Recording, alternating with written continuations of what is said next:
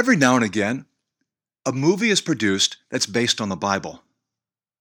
In 2014, one of those films is Noah, a movie by Darren Aronofsky. The actors are incredible. We've got Russell Crowe, who we may be familiar with from Gladiator or Les Miserables as Inspector Javert. A superb actor. We have Anthony Hopkins playing Methuselah, Emma Watson, who's going to play Noah's daughter in law. Uh, some of you would know her as Hermione Granger from the Harry Potter series. Great actors. The acting isn't even bad. Yet the film is somewhat odd. I'd say it's a mixture of at least three elements Bible, science fiction, and the Apocrypha. And when I say the Apocrypha, I don't mean the Old Testament Apocrypha, those books that are found in Catholic and Orthodox Bibles, which are actually really similar to the regular books of the Old Testament anyway. I mean the more um, exotic Apocrypha, pseudepigrapha, books like First Enoch. So we've got a mixture of these uh, Jewish or sometimes Christian speculative writings, those Apocrypha, Bible, and sci fi. So, for example, in First Enoch, we read about the Watchers. The Watchers are um, a, a, race of beings, well, they're not human. Um, and depending which version uh, you read about them in, they may be friendly or they may be um, uh, um, hostile to humans. In this story, they shelter Cain after he kills his brother. But they're huge, they're made of stone. They remind you of the Ents that Tolkien created uh, for the Lord of the Rings series, though I think that the Watchers are more eerie. And strangely enough, they help Noah to build the ark. The ark is shaped like a barge, not like the ocean going vessel or the uh, smoothed and rounded aesthetically pleasing ark we see in Sunday school literature. Um, actually, to their credit, the barge shape is the way the Bible describes it in its dimensions 30 by 5 by 3. What about the animals? Well, the birds all fly to the ark. That's interesting. The animals come, and these are not the animals of the ancient Near East, that is, those who lived around the eastern Mediterranean, those known in the biblical world. He's got all of them, you know, the giraffes, the rhinos, uh, which of course raises a whole host of questions. And but one of them he seems to have thought about in advance. You know, how do you maintain animals uh, for a year afloat in qu- close quarters so they don't eat, eat each other? And Aronofsky has the animals sleeping. Well, there's violence in this film. Perhaps you saw the History Channel's Bible the Bible, that was in 2013, where Abraham is a fighting man, which he actually is if you go to the book of Genesis. But he's quite a fighter, and you may remember the ninja angels. Well, Noah is a violent man. In my opinion, more violent than Abram in the series The Bible. Even the ark suffers violence. In the flood story, it comes to rest somewhere in the mountains of Ararat. No one knows where that is. But it doesn't come to rest. It really comes uh, as more like a crash. It's smashed. It's broken in two, like the Titanic. And also, oddly enough, Noah doesn't use the wood. I would think if this is an historical story, that that massive quantity of timber would have been very useful. So I'm saying it's an interesting mixture of sci fi, uh, genuine Bible, and supplementary material from the Apocrypha. So, how do they build the drama? Well, you have to have good people and bad people. You have the line of Seth, the line of Cain. In Genesis, with the death of Abel, the righteous lineage is wiped out. Cain and his descendants, as you look through Genesis 5, are fairly worldly people.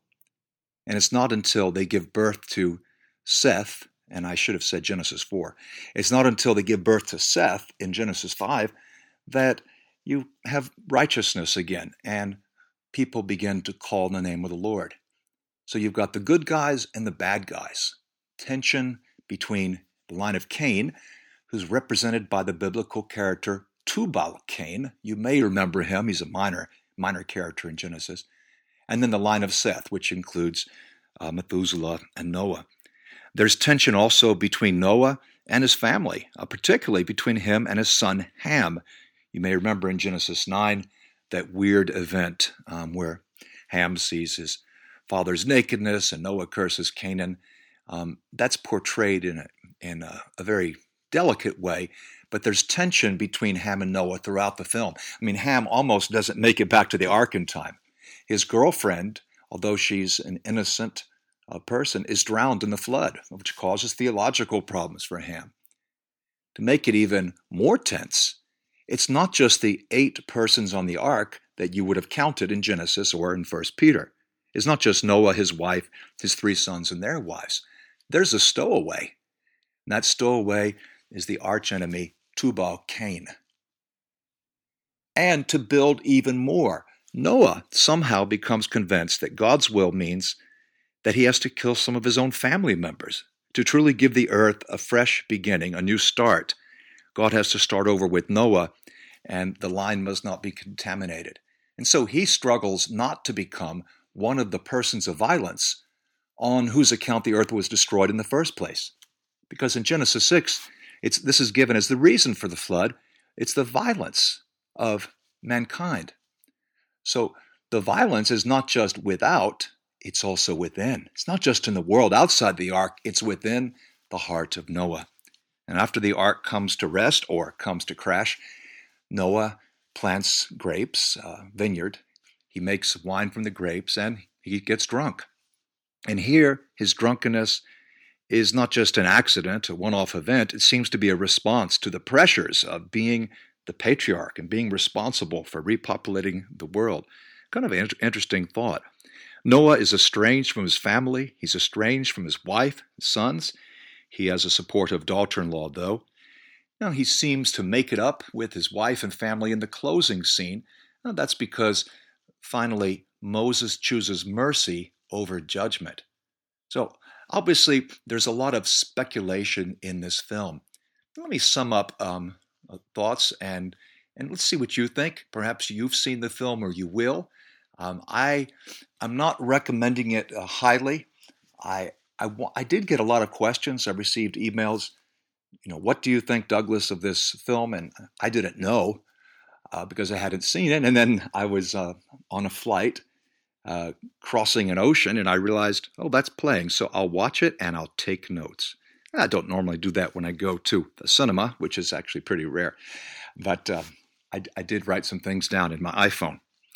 So, whether you take the flood story literally or more as a parable, whether you take it figuratively or very literalistically, doesn't really matter. It's a powerful story one of sin and redemption and God's grace. It's a story that was known in the ancient world because the Babylonian version and the Sumerian version before that. The differences between the biblical story and the pagan story are many. And if you want more on that, uh, please listen to my podcast, Questions uh, on Genesis. Yet, the version that's been portrayed in the movie is flat compared to the Bible story. Even though the Bible story is pretty short, it's simple, it lacks any kind of high tech effect.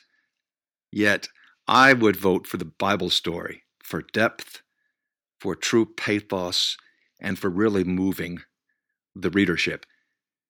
Aronofsky in the movie Noah takes considerable liberties, folding in apocryphal material, even then quite selectively and speculatively, sci fi themes, and if you like the science fiction genre, you'll notice elements of other movies and books in this film. And also, he takes considerable liberty in probing the psyche of different uh, characters in the flood narrative. Now, I appreciate what he does with women. Uh, because the women are, are barely mentioned in the flood account of Genesis uh, 6 to 9. And it's certainly interesting, yet it goes well beyond Scripture. And I, I don't think it's wrong to probe the depths of one's heart, conscience, character, psyche if the Bible is already leading us to do that, I'm just not sure that that's what the Genesis account is intended to do. You might also like to listen to my Old Testament character podcast on Noah. Okay, so he takes considerable liberties. He's made a story that's pretty flat, I think, compared to the Bible story. And I think next he gives in too much to mm, the pressure of addressing modern questions.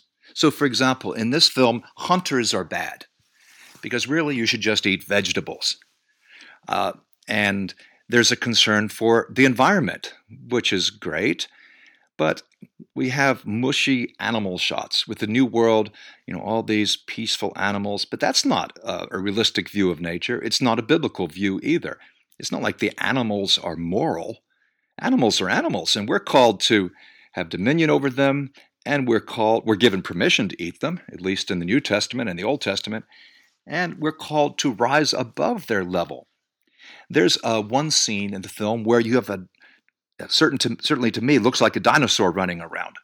I often get this question: If Genesis all takes place in just a few millennia, and God created all, all, creatures, then didn't humans and dinosaurs coexist? I've addressed this in another place. I think the answer is no.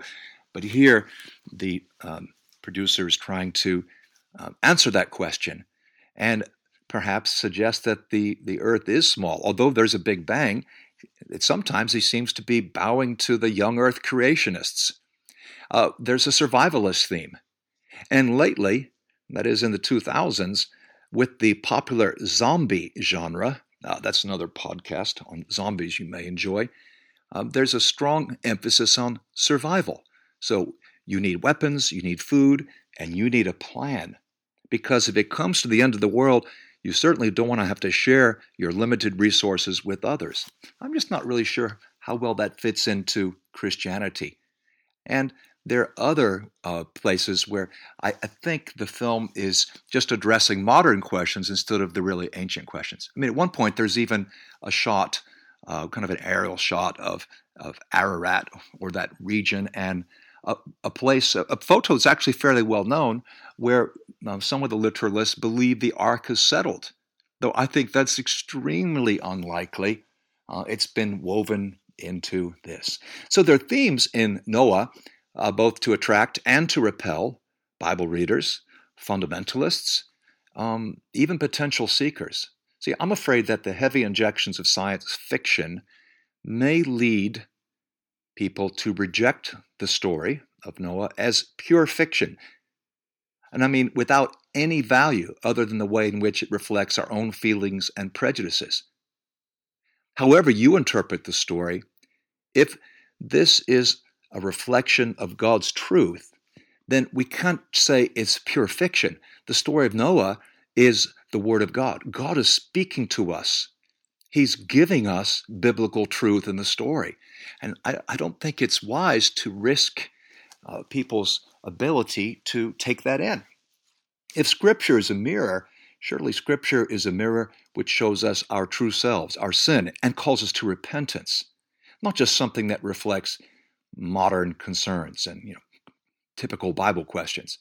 So in these areas, the film intrigues, but it doesn't convict. Genesis makes little effort to explore the psychology of Noah. In my opinion, neither should we.